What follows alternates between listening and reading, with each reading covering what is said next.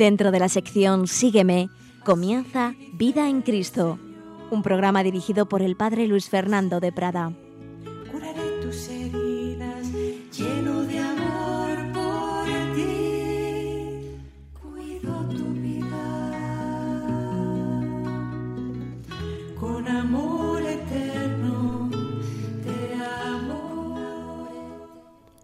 Cordial saludo, querida familia de Radio María. Aquí estamos un día más para proseguir estas reflexiones sobre la doctrina de la fe llevada a la vida espiritual o la espiritualidad en cuanto que debe estar basada en nuestra fe. Y estábamos tratando el tema de la Eucaristía, cima y cumbre de la vida cristiana. Habíamos dedicado un programa, una reflexión, una visión de conjunto de algunas de las enseñanzas del magisterio contemporáneo de la Iglesia sobre este gran sacramento y luego estábamos fijándonos en cada programa en uno de los tres principales aspectos o dimensiones de este sacramento eucarístico. Dedicamos una reflexión a la Eucaristía en cuanto presencia corporal de Cristo. Esto es mi cuerpo, lo es no solo durante la misa, no solo en la comunión, sino después de la misa. Jesús sigue presente en el sagrario, se expone en la exposición del Santísimo, en las procesiones del Corpus, etc. En un siguiente programa hablamos de la Eucaristía como sacrificio, el sacrificio de la misa. Y finalmente hoy vamos a hablar de la Eucaristía como comunión. Os decía que estos tres aspectos los vemos claramente en esas palabras de la institución de la Eucaristía. Tomad y comed todos de él, de lo que vamos a hablar hoy. Tomad y comed la comunión.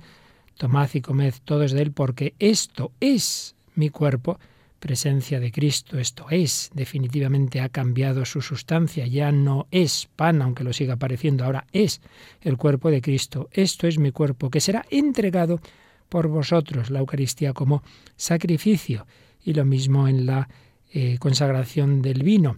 Tomad y bebed todos de él la comunión, porque este es el cáliz de mi sangre, cambio de la sustancia del vino en la sangre de Cristo, sangre de la alianza nueva y eterna que será derramada por vosotros y por todos los hombres para el perdón de los pecados. La Eucaristía como sacrificio. Pues bien, hoy vamos a hacer alguna reflexión, podríamos hacer muchísimas consideraciones, pero bueno, nos fijamos en lo principal sobre esta dimensión de culminación del sacrificio eucarístico, del banquete eucarístico, que es la comunión uno de los tipos de sacrificios que había en el Antiguo Testamento eran los sacrificios de comunión.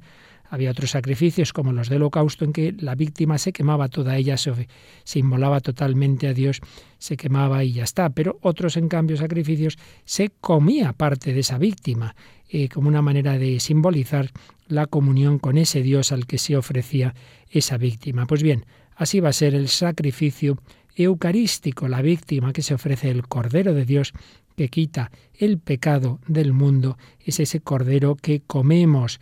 Los israelitas comían el cordero en la Pascua, ese cordero que habían sacrificado, se lo comían, pues también nosotros vamos a recibir ese cordero. Justo antes de comulgar, el sacerdote nos lo muestra. Este es el cordero de Dios que quita el pecado del mundo. Dichosos los invitados a la cena del Señor. Señor, no soy digno de que entres en mi casa, pero una palabra tuya bastará para sanarme. Nos preparamos así a comulgar. Y estamos recordando siempre algunas de las enseñanzas del magisterio moderno de la Iglesia y luego su aplicación espiritual, aunque evidentemente todo está unido. Y en esas enseñanzas, pues podemos fijarnos en primer lugar en lo que nos dice el Catecismo de la Iglesia Católica, el número 1382, nos señala que la misa es a la vez e inseparablemente el memorial sacrificial en que se perpetúa el sacrificio de la cruz y el banquete sagrado de la comunión en el cuerpo y la sangre del Señor. A la vez e inseparablemente memorial sacrificial,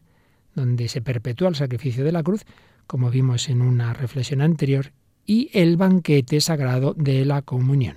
Pero la celebración del sacrificio eucarístico, sigue diciendo el catecismo, está totalmente orientada hacia la unión íntima de los fieles con Cristo por medio de la comunión. No hay que separar el banquete sacrificial de la comunión, porque, como hemos señalado, precisamente ese sacrificio, ese banquete sacrificial va orientado a que nos unamos con Jesucristo por medio de la comunión. Comulgar, concluye este número del catecismo, es recibir a Cristo mismo, que se ofrece por nosotros. Comulgar no es simplemente recibir a Cristo, sino a Cristo que se ofrece por nosotros, que se ha ofrecido. En esa misa se ha ofrecido por ti. Y el 1383 se fija en el altar. El altar en torno al cual la Iglesia se reúne en la celebración de la Eucaristía representa los dos aspectos de un mismo misterio. Es por un lado el altar del sacrificio y por otro la mesa del Señor. Fijaos que tiene ese doble simbolismo. Es altar del sacrificio y es una mesa, una mesa en la que se come la mesa del Señor. Y esto tanto más cuanto que el altar cristiano es el símbolo de Cristo mismo. Cristo sacerdote, víctima y altar, presente en medio de la asamblea de sus fieles, a la vez como víctima ofrecida por nuestra reconciliación y como alimento celestial que se nos da. esa mesa es, por un lado, altar del sacrificio por otro lado es mesa del Señor, y en ella se nos ofrece Cristo como víctima y como alimento. Así pues, tenemos que pensar que esa presencia de Cristo en la Eucaristía, de la que hablábamos en uno de los primeros programas, se ordena principalmente a la comunión. Esto es mi cuerpo, pero no para quedarse ahí sin más, sino que toda forma, todo pan que es consagrado, eh, está orientado a que se acabe comulgando. A lo mejor no es en esta misa misma, se reserva en el sagrario, pero antes o después se debe comulgar. La presencia de Cristo en la Eucaristía se ordena principalmente a la comunión, está en ella para comunicarse siendo comido. El Señor siempre lo que busca es ese fin de toda eh, la vida cristiana, la comunicación del hombre y Dios. Fijaos que simplemente por la vida de la gracia, ya desde nuestro bautismo, estamos en comunión con las tres personas divinas. Pero es verdad que la comunión eucarística produce una comunicación especial, es un momento especialmente cercano de comunicación. Cristo habita corporalmente en mí, ya no solo que las tres personas divinas por la gracia están en el alma, sino que ha entrado en mí el cuerpo de Cristo. Ese cuerpo de Jesús está en el mío durante el tiempo en el que permanecen como tales las especies sacramentales. Por eso se aconseja quedarse un rato, 10, 15 minutos de acción de gracias, porque, porque Jesús está de una manera especial en ese momento en que tú has comulgado. Y es como si abres la puerta a unos, a unos visitantes, pase, pase, lo metes en la habitación y te marchas. Hombre, has recibido al Señor, quédate un rato, ¿no? Hablando con Él. La Eucaristía está orientada a la comunicación. Dice el Catecismo, la comunión acrecienta nuestra unión con Cristo. Recibir la Eucaristía en la comunión da como fruto principal la unión íntima con Cristo Jesús. El Señor dice, quien come mi carne y bebe mi sangre, habita en mí y yo en él. La vida en Cristo encuentra su fundamento en el banquete eucarístico. Qué mejor manera de unirnos al Señor que la Eucaristía. La vida en Cristo encuentra su fundamento en el banquete eucarístico. Dice Jesús, lo mismo que me ha enviado el Padre que vive, y yo vivo por el Padre, también el que me coma vivirá por mí. Eucaristía para comunicarse con nosotros. Eucaristía para comunicarnos Jesús su Espíritu Santo decía Juan Pablo II en Eclesia de Eucaristía, por la comunión de su cuerpo y de su sangre, Cristo nos comunica también su espíritu.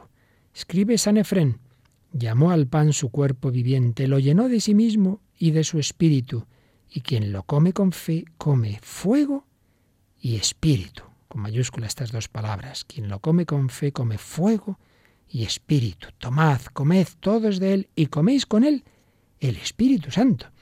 Jesús nos comunica su espíritu cuando entra en nuestra alma. Pero el simbolismo más obvio es que Jesús se nos da como alimento. Es nuestro alimento espiritual, es el pan nuestro de cada día en el orden sobrenatural, preanunciado por el maná del desierto, y produce en el alma los efectos que el alimento material produce en el cuerpo, el alimento nos sustenta, pues también la Eucaristía sustenta nuestra vida espiritual, nos hace crecer, restaura también las fuerzas, perdón de pecados veniales, atenuación de malas tendencias, nos da gusto, uno come algo que le gusta, pues también la Eucaristía de por sí ayuda al gusto espiritual.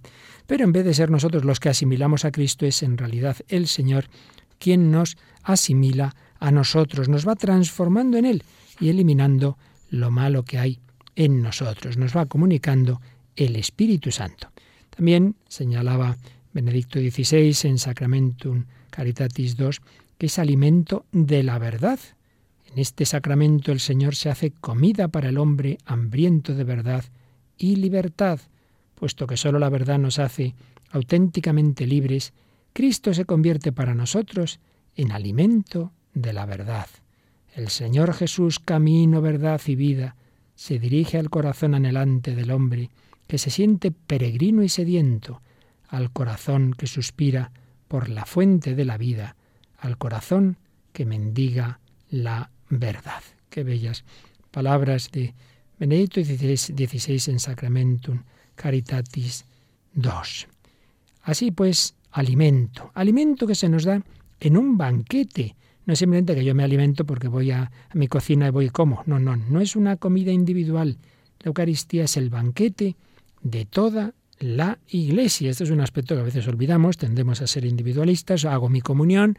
Hombre, no, no es algo individual como puede serlo tu oración. El banquete añade algo al alimento. Exige el alimento, pero da algo más, la alegría de la convivencia. El Señor Jesús quiso que la primera misa, la última cena, fuera en una sala adornada y con sus amigos.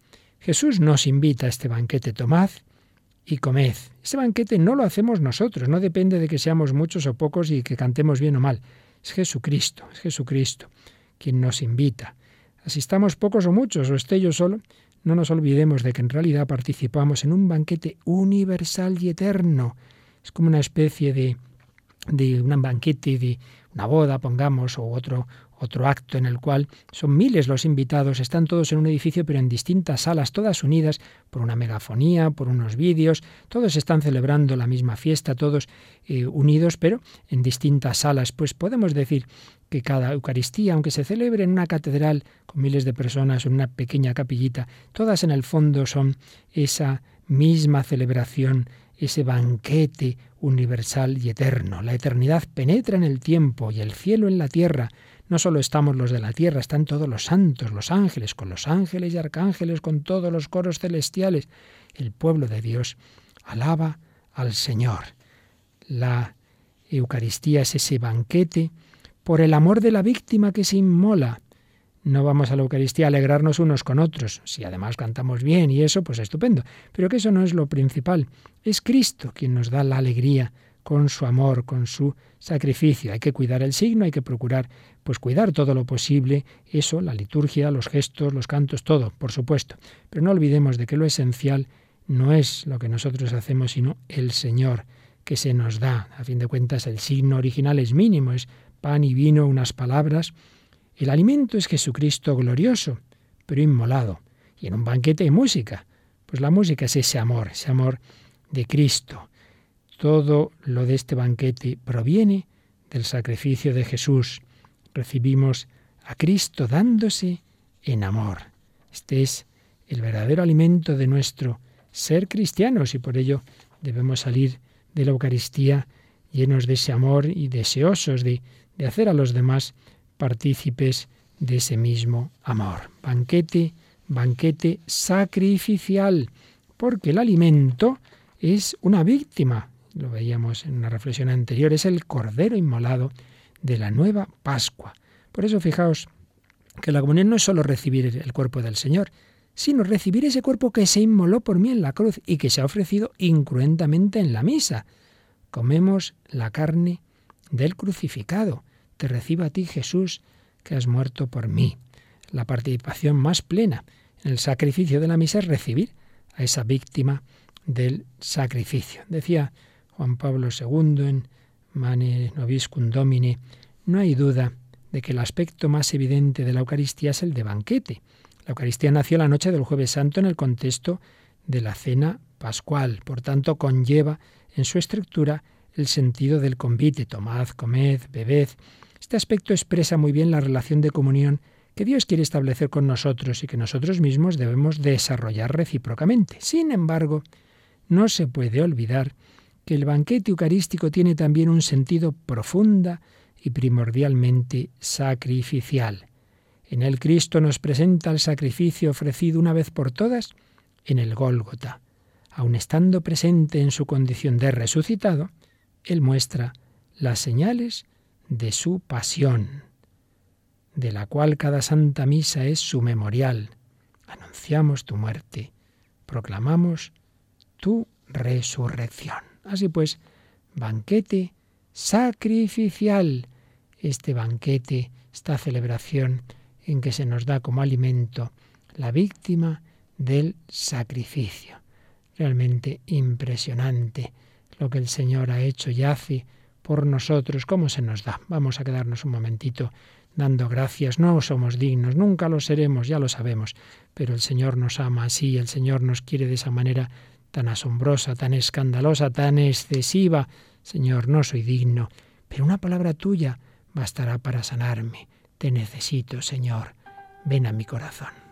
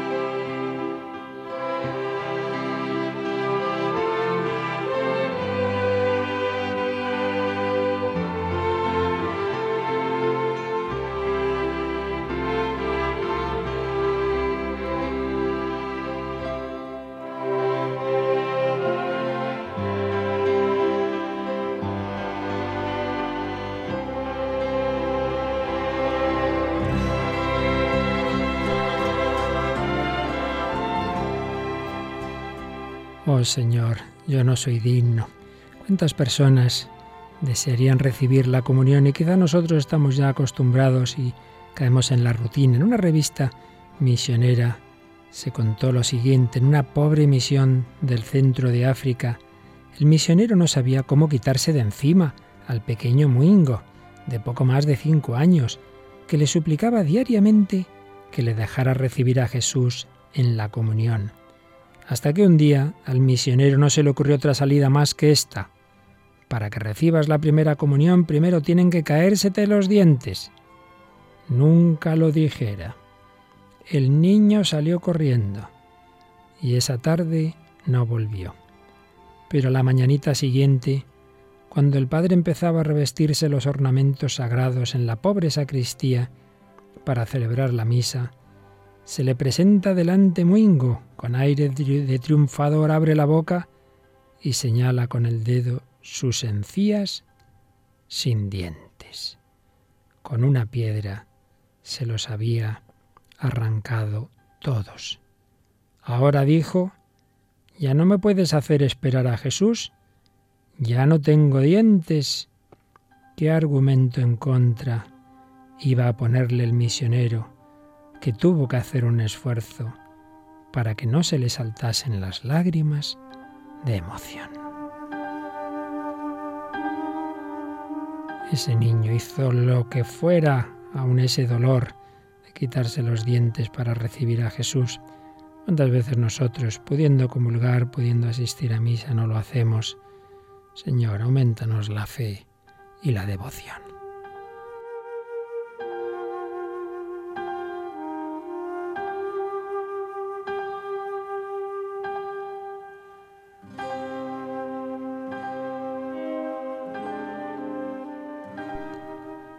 Eucaristía, banquete, alimento, banquete sacrificial. La Eucaristía aumenta la comunión eclesial. No solo es comunión con el Señor, sino que al unirnos con el Señor nos unimos también entre nosotros.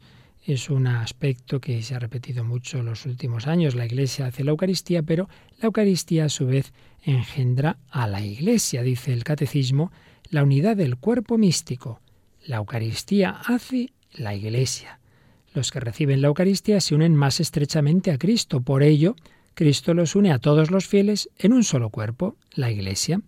La comunión renueva, fortifica, profundiza esta incorporación a la Iglesia realizada ya por el bautismo.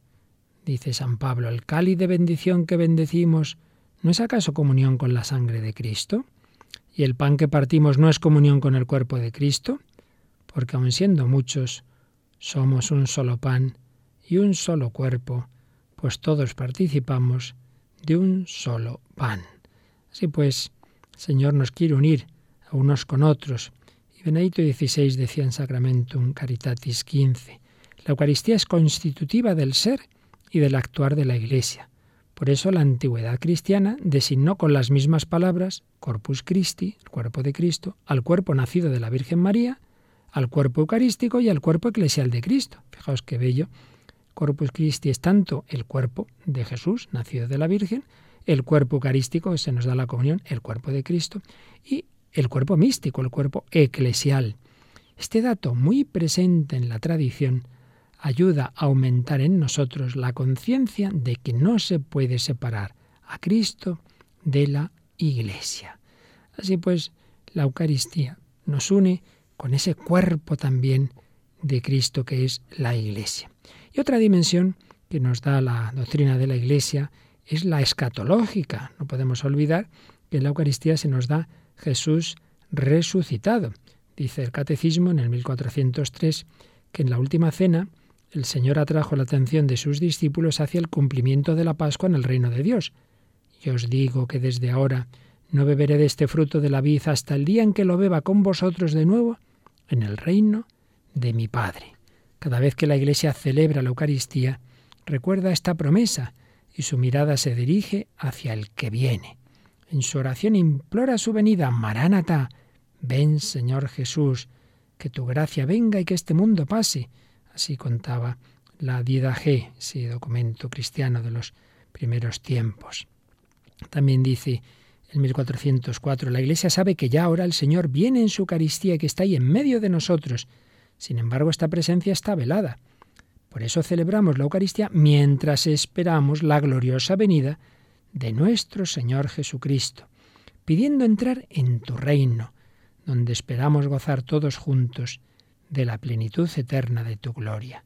Allí enjugarás las lágrimas de nuestros ojos, porque al contemplarte como tú eres Dios nuestro, seremos para siempre semejantes a ti y cantaremos eternamente tus alabanzas. Dimensión escatológica, la Eucaristía nos debe enseñar a mirar al cielo, al banquete eterno. Y Juan Pablo II recordaba que cuando los discípulos de Maús le pidieron a Jesús que se quedara con ellos, Jesús contestó con un don mucho mayor. Mediante el sacramento de la Eucaristía encontró el modo de quedarse en ellos. Recibir la Eucaristía es entrar en profunda comunión con Jesús. Permaneced en mí y yo en vosotros. Y esta permanencia nos permite anticipar, en cierto modo, el cielo en la tierra. ¿No es quizás este el mayor anhelo del hombre? ¿No es esto lo que Dios ha propuesto realizando en la historia su designio de salvación? Él ha puesto en el corazón del hombre el hambre de su palabra, un hambre que sólo se satisfará en la plena unión con Él. Se nos da la comunión eucarística para saciarnos de Dios en esta tierra, a la espera de la plena satisfacción en el cielo. si escribía en Mane Noviscum Domine 19. Bien, algunas de las enseñanzas de la doctrina de la Iglesia sobre la Eucaristía. Y todo esto, lógicamente, debe tener unas repercusiones en nuestra vida espiritual. Ya las hemos ido apuntando, pero vamos a insistir un poco en ellas. Comencemos por recordar esa antífona tan bella que recoge el Catecismo en el 1402, Oh sagrado banquete, en que Cristo es nuestra comida. Se celebra el memorial de su pasión. El alma se llena de gracia y se nos da la prenda de la gloria futura. Fijaos cómo en pocas palabras están sintetizados varios de los aspectos que hemos dicho. Sagrado banquete, la Eucaristía no es simplemente que yo me alimento, sino un banquete en que Cristo es nuestra comida. Se celebra el memorial de su pasión, banquete sacrificial, Él es la víctima que se me da. El alma se llena de gracia. La Eucaristía quiere que por la comunión nos unamos más a la Santísima Trinidad y se nos da la prenda de la gloria futura, esta dimensión escatológica, este cielo en la tierra anticipado por la Eucaristía. Y el 1384 el Catecismo dice, el Señor nos dirige una invitación urgente a recibirle en el sacramento de la Eucaristía. En verdad, en verdad os digo, si no coméis la carne del Hijo del Hombre y no bebéis su sangre, no tendréis vida en vosotros. Queremos vivir en Cristo, que mejor que una buena celebración eucarística. Por ello, fijémonos en estos matices tan bellos para nuestra espiritualidad. La comunión debemos vivirla como un encuentro de amor. No es simplemente que ese cuerpo de Cristo que estaba en el altar ahora cambia de lugar y viene a mi cuerpo. No, hombre, no es eso. Es un abrazo, es un encuentro de amor conmigo. Jesús entra en mí para abrazarme, para besarme. Una madre querría comerse a su hijo a besos. Pues bien, esta unión tan íntima, imposible para los hombres, es posible con Jesucristo. Jesús entra en mi corazón y yo en el suyo, escribía Juan Pablo II en Eclesia de Eucaristía 22. Podemos decir que no solamente cada uno de nosotros recibe a Cristo, sino que también Cristo nos recibe a cada uno de nosotros. Él estrecha su amistad con nosotros. Vosotros sois mis amigos. Más aún, nosotros vivimos gracias a Él. El que me come vivirá por mí. En la comunión eucarística se realiza de manera sublime que Cristo y el discípulo estén el uno en el otro. Permaneced en mí, como yo en vosotros. Así pues, encuentro de amor. Por supuesto, un amor personal. Piensa una cosa, tú puedes estar en una misa con 200, 300 personas más, pero la comunión que tú recibes es la que tú recibes. Jesús viene a ti en particular una comunión única e irrepetible, distinta a la que puedan hacer los demás y distinta a la que hiciste el día anterior. Hoy Jesús te quiere dar este abrazo personal a ti, hoy a ti. Naturalmente, esto tenemos que vivirlo bien, por eso hay que prepararse. Cuando vamos a algo importante nos preparamos, no vamos de cualquier manera. No, bueno, llego a la misa corriendo, más bien tarde, y ala, voy ahí, me pongo en la fila, estoy pensando en cualquier cosa. Hombre, hay que prepararse con deseo, con, Señor, quiero recibirte bien, pues desear esa, esa, ese encuentro con Jesús en fe, en esperanza, en amor, dice el Catecismo 1385. Para responder a esta invitación debemos prepararnos para ese momento tan grande y santo. San Pablo exhorta un examen de conciencia. Quien tiene conciencia de estar en pecado grave debe recibir el sacramento de la reconciliación antes de acercarse a comulgar. Claro, es lo mínimo la mínima preparación. Pero también dice el 1386, ante la grandeza de este sacramento, el fiel solo puede repetir humildemente y con fe ardiente las palabras del centurión. Señor, no soy digno de que entres en mi casa, pero una palabra tuya bastará para sanarme. En la liturgia de San Juan Crisóstomo los fieles oran con el mismo espíritu. Hazme comulgar hoy en tu cena mística, oh Hijo de Dios, porque no diré el secreto a tus enemigos, ni te daré el beso de Judas, sino que como el buen ladrón te digo, acuérdate de mí, Señor, en tu reino. Qué dos figuras tan bellas, la del centurión, quien le iba a decir que sus palabras las íbamos a repetir millones de veces a lo largo de los siglos, Señor, no soy digno de que entres en mi casa, pero una palabra tuya bastará para sanarme. Y el buen ladrón, acuérdate de mí, Señor, en tu reino. Acerquémonos a Jesús siempre con humildad. Nunca estaremos suficientemente preparados. Supuesto que no tengamos conciencia de pecado grave, podemos comulgar, pero nunca pensemos, no, no, solo comulgaré cuando esté totalmente preparado. Pues nunca, nunca seremos dignos. Siempre somos pobres, pecadores, pero no soy digno de que entres en mi casa, pero una palabra tuya bastará para sanarme. Y recuerda, no he venido por los justos, sino por los pecadores. No necesitan médicos los sanos, sino los enfermos. Acuérdate de mí, Señor en tu reino. Luego también, para prepararnos, ya sabemos que debemos observar el ayuno eucarístico prescrito por la Iglesia. Es algo externo, es algo accidental si queréis, pero es un signo. No va a ir ahí con la boca llena de lo último que acabo de comer, hombre. También los, igual que, que en el nivel humano hay signos de educación, pues también en este aspecto sobrenatural una reverencia, también intentar pues no ir ahí en bañador, que a veces va la gente cuando en verano sobre todo, de cualquier manera, hombre, hay que ir al, a la celebración eucarística de una manera digna. Por eso dice el Catecismo en el 1387, por la actitud corporal, gestos, vestido, se manifiesta el respeto, la solemnidad, el gozo de ese momento en que Cristo se hace nuestro huésped. ¡Qué maravilla! El Señor se nos da, el Señor quiere tocar nuestro corazón, debemos prepararnos a recibirlo con fe. No te veo ni te puedo tocar. Si alguno se me está durmiendo, vamos a oír esta canción padre Gonzalo Mazarrosa, pero que la interpreta aquí el padre Ricardo Vargas con un ritmo movidito que viene bien por si alguno, como digo, se nos está durmiendo.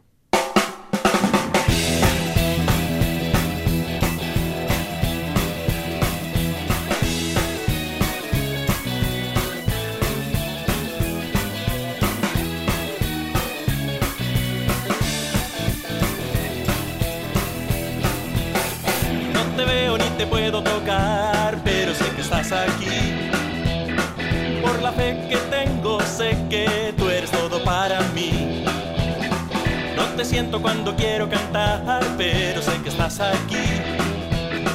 Por la fe que tú me has dado, puedo confiar en ti. Por eso no me importa el desprecio ni la humillación, porque aunque no te veo ni te puedo tocar, creo que tú estás aquí. Oh, sí, yo creo que tú estás aquí. Oh, sí, yo creo que tú estás aquí. De pequeño me enseñaron que tú escondías para mí. Desde entonces mi esperanza era recibirte así. No recuerdo cuántas veces han sido las que tú has venido a mí pero aún me parecen pocas cuando no te tengo aquí.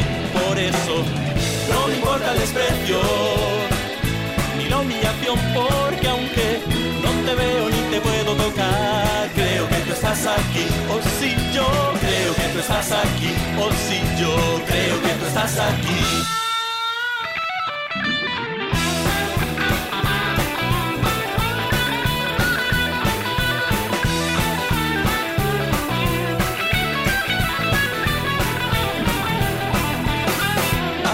mucho tiempo desde el día en que te recibí.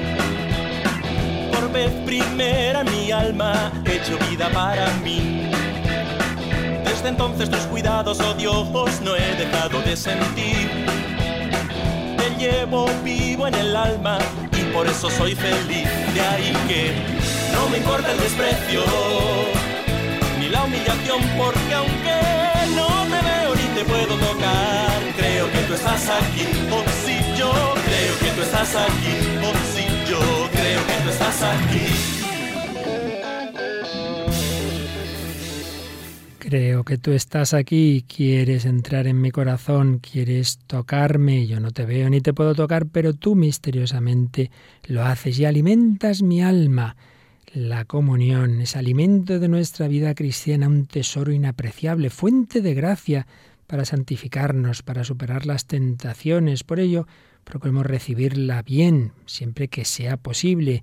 Dice el Catecismo 1392, lo que el alimento material produce en nuestra vida corporal, la comunión lo realiza de manera admirable en nuestra vida espiritual. La comunión con la carne de Cristo resucitado, vivificada por el Espíritu Santo y vivificante, conserva, acrecienta y renueva la vida de gracia recibida en el bautismo. Este crecimiento de la vida cristiana necesita ser alimentado por la comunión eucarística, pan de nuestra peregrinación hasta el momento de la muerte, cuando nos sea dada como viático. A veces se dice, bueno, con una sola comunión que hiciéramos bien ya tendríamos que ser santos. Pues no, porque el Señor ha previsto irnos alimentando a lo largo de la peregrinación de la vida, pues con muchas comuniones. Cada una nos debe dar, nos quiere dar, otra cosa es que la recibamos bien, nos quiere dar una intensificación de nuestra unión con el Señor, hasta que llegue ese momento de la última comunión, que si el Señor lo concede será ese viático para el último viaje, para la última etapa de la peregrinación. Poco a poco el Señor nos va uniendo a Él. La comunión también, dice el catecismo, nos separa del pecado. El cuerpo de Cristo que recibimos es entregado por nosotros, la sangre es derramada para el perdón de los pecados. Por eso la Eucaristía no puede unirnos a Cristo sin purificarnos al mismo tiempo de los pecados cometidos y preservarnos de futuros pecados. Pero además, como el alimento corporal sirve para restaurar la pérdida de fuerzas, la Eucaristía fortalece la caridad que en la vida cotidiana tiende a debilitarse. Y esta caridad vivificada borra los pecados veniales.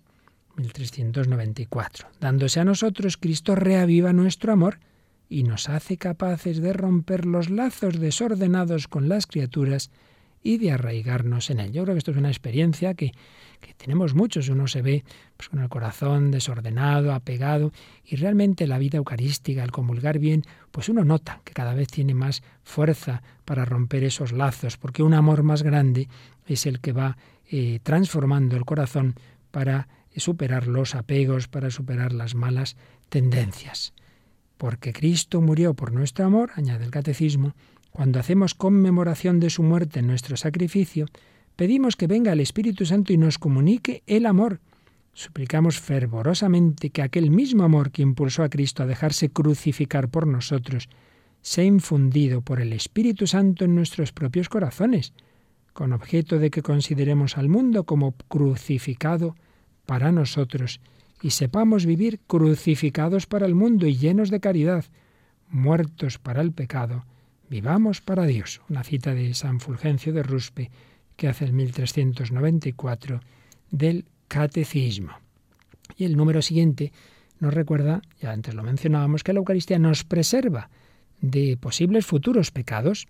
Cuanto más participamos en la vida de Cristo y más progresamos en su amistad, tanto más difícil se nos hará romper con Él por el pecado mortal. La Eucaristía no está ordenada directamente al perdón de los pecados mortales, eso es lo propio de otro sacramento, del sacramento de la reconciliación.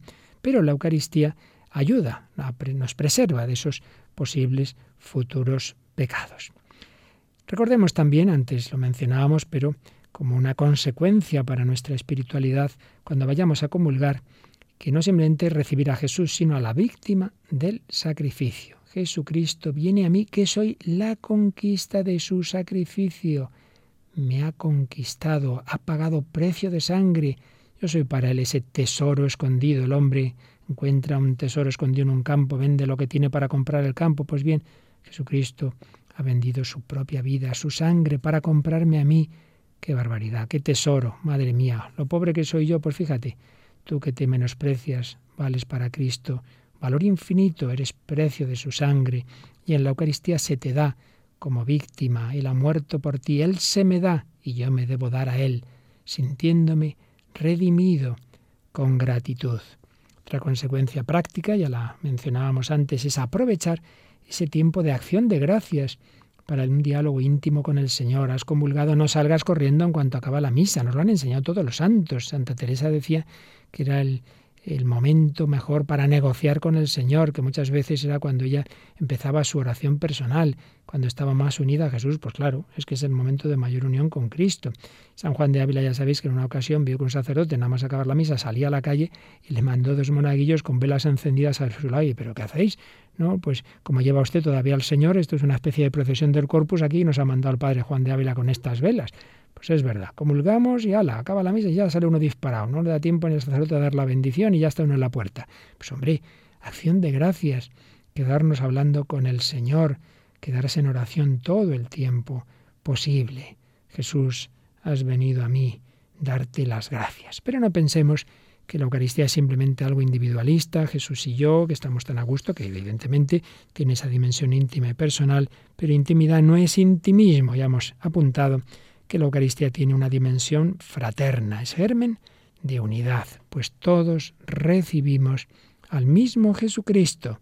Decía Juan Pablo II en Iglesia de Eucaristía 24, el don de Cristo y de su Espíritu que recibimos en la comunión eucarística colma con sobrada plenitud los anhelos de unidad fraterna que alberga el corazón humano y al mismo tiempo eleva la experiencia de fraternidad propia de la participación común en la misma mesa eucarística, a niveles que están muy por encima de la simple experiencia convival humana. Mediante la comunión del cuerpo de Cristo, la Iglesia alcanza cada vez más profundamente su ser en Cristo como sacramento, o signo e instrumento de la unión íntima con Dios y de la unidad de todo el género humano.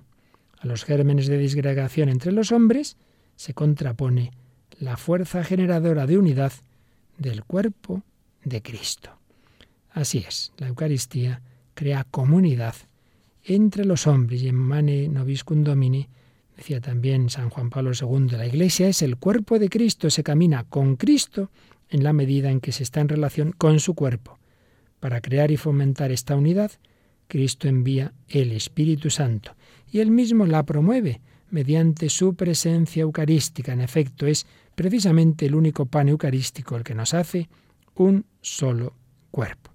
Y también aquí tenemos que añadir una concreción de esta dimensión fraterna, y es el compromiso con los más necesitados con los pobres y todos los que sufren, dice el Catecismo en 1397.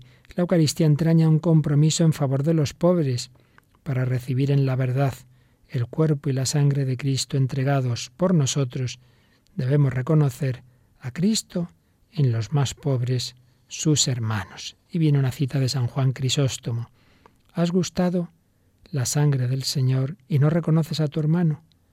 Deshonras esta mesa no juzgando, digno de compartir tu alimento, al que ha sido juzgado, digno de participar en esta mesa. Dios te ha liberado de todos los pecados y te ha invitado a ella. Y tú aún así no te has hecho más misericordioso, evidentemente.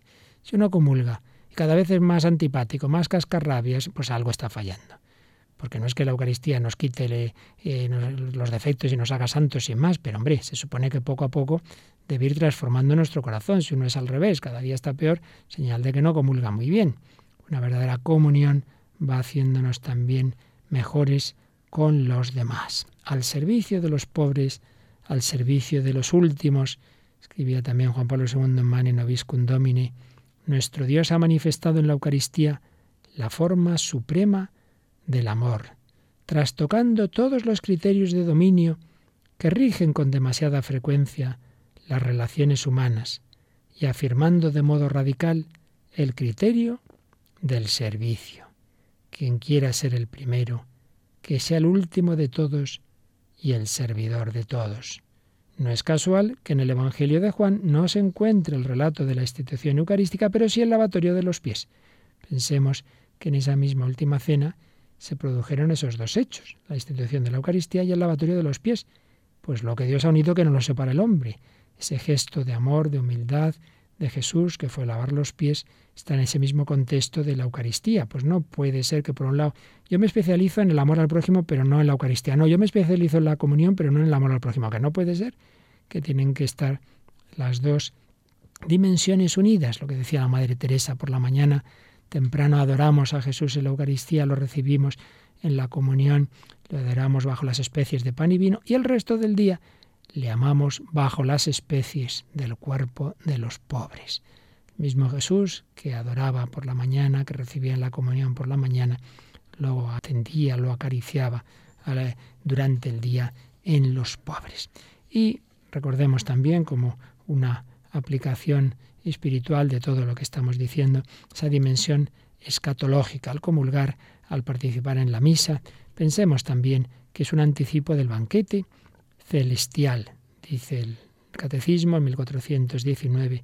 Cristo que pasó de este mundo al Padre nos da en la Eucaristía la prenda de la gloria que tendremos junto a Él. Fijaos que lo que viene a continuación, qué bellas frases. La participación en el santo sacrificio nos identifica con su corazón, sostiene nuestras fuerzas a lo largo del peregrinar de esta vida, nos hace desear la vida eterna y nos une ya desde ahora a la Iglesia del cielo, a la Santa Virgen María y a todos los santos. Qué número tan precioso, 1419. Cristo nos da en la Eucaristía la prenda de la gloria que tendremos junto a Él. Dice que esa participación eucarística nos identifica con su corazón. Cuanto más y mejor participemos en la Eucaristía, más unidos al corazón de Jesús, sostiene nuestras fuerzas a lo largo de nuestra peregrinación, nos hace desear la vida eterna y nos une ya a la Iglesia del cielo, a la, Virgen María y a todos los santos. ¡Qué maravilla! Realmente es asombroso todo lo que el Señor nos da en la Eucaristía, que no sabemos tantas veces valorar. Pues vamos a quedarnos un momento en acción de gracias, en meditación, adorando a Jesús, dándole gracias por tantísimo amor y realmente pidiendo al Señor que nos dé ese espíritu de fe para adorarle, para venerarle, para recibirle devotamente siempre en nuestra vida.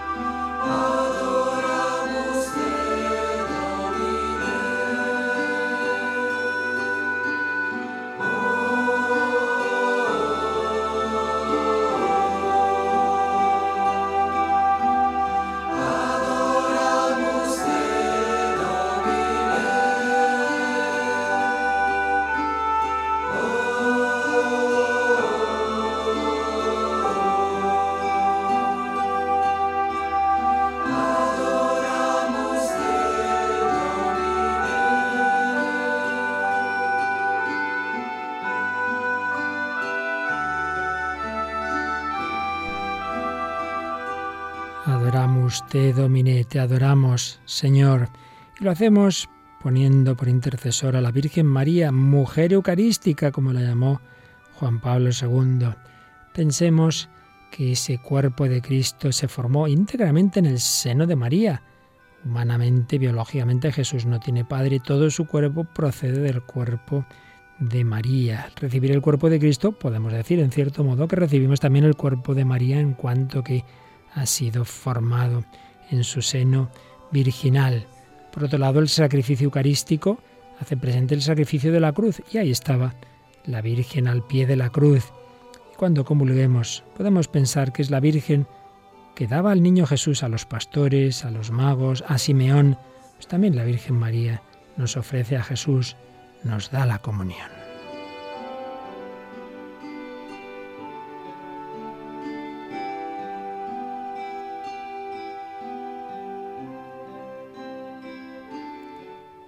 Realmente misterio maravilloso de nuestra fe.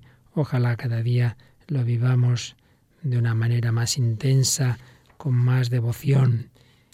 Este gran santo Papa que vivió la Eucaristía con esa fe, con esa devoción, que fue Juan Pablo II, cuyas misas tantas veces pudimos ver, asistir, incluso celebrar, participar en ellas. escribía en su última encíclica, precisamente la, la encíclica sobre la Eucaristía, Eclesia de Eucaristía, desde hace más de medio siglo, cada día, a partir de aquel 2 de noviembre de 1946, en que celebré mi primera misa en la cripta de San Leonardo de la Catedral de Babel en Cracovia, mis ojos se han fijado en la hostia y el cáliz, en los que en cierto modo el tiempo y el espacio se han concentrado y se ha representado de manera viviente el drama del Gólgota, desvelando su misteriosa contemporaneidad. Cada día mi fe ha podido reconocer en el pan y en el vino consagrados al divino caminante que un día se puso al lado de los dos discípulos de Maús para abrirles los ojos a la luz y el corazón a la esperanza. Dejadme, mis queridos hermanos y hermanas, que con íntima emoción, en vuestra compañía y para confortar vuestra fe, os dé testimonio de fe en la Santísima Eucaristía, a beber un corpus natum de María Virgine, bere pasum immolatum in cruce, promine.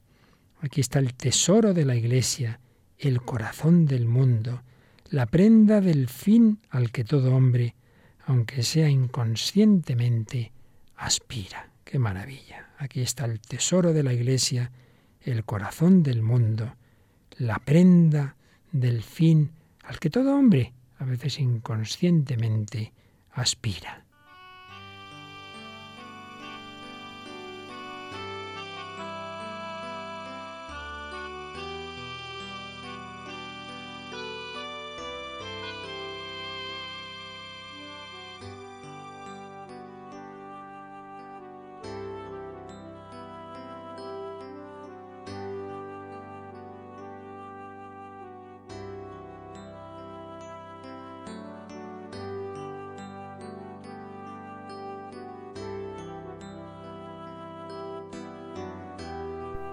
Pues vamos a terminar estas reflexiones sobre la Eucaristía que hemos hecho en cuatro charlas con un texto de, la exhortación apostólica post sinodal Sacramentum Caritatis de Benedicto XVI.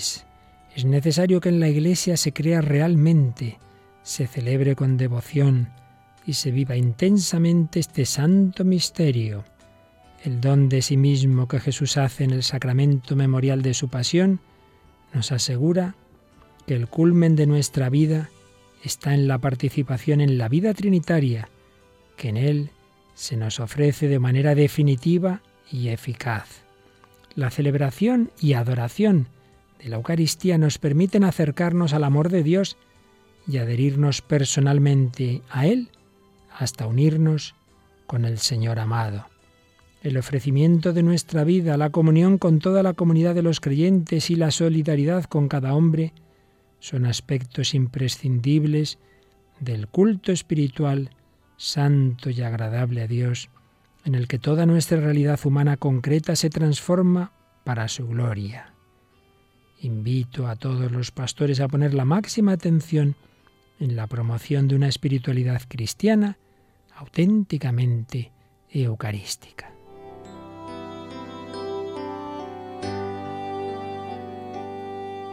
Y en otro lugar, el número 95 de esta exhortación, Benedicto XVI recordaba que a principios del siglo IV el culto cristiano estaba todavía prohibido por las autoridades del Imperio Romano. Algunos cristianos del norte de África que se sentían en la obligación de celebrar el Día del Señor desafiaron la prohibición. Fueron martirizados, declarando que no les era posible vivir sin la Eucaristía, alimento del Señor, dijeron, sine dominico non possumus, no podemos vivir sin este alimento del Señor. Que estos mártires de Abitinia, junto con muchos santos y beatos que han hecho de la Eucaristía el centro de su vida, intercedan por nosotros y nos enseñen la fidelidad al encuentro con Cristo resucitado. Nosotros tampoco podemos vivir sin participar en el sacramento de nuestra salvación y deseamos llevar a la vida lo que celebramos en el día del Señor.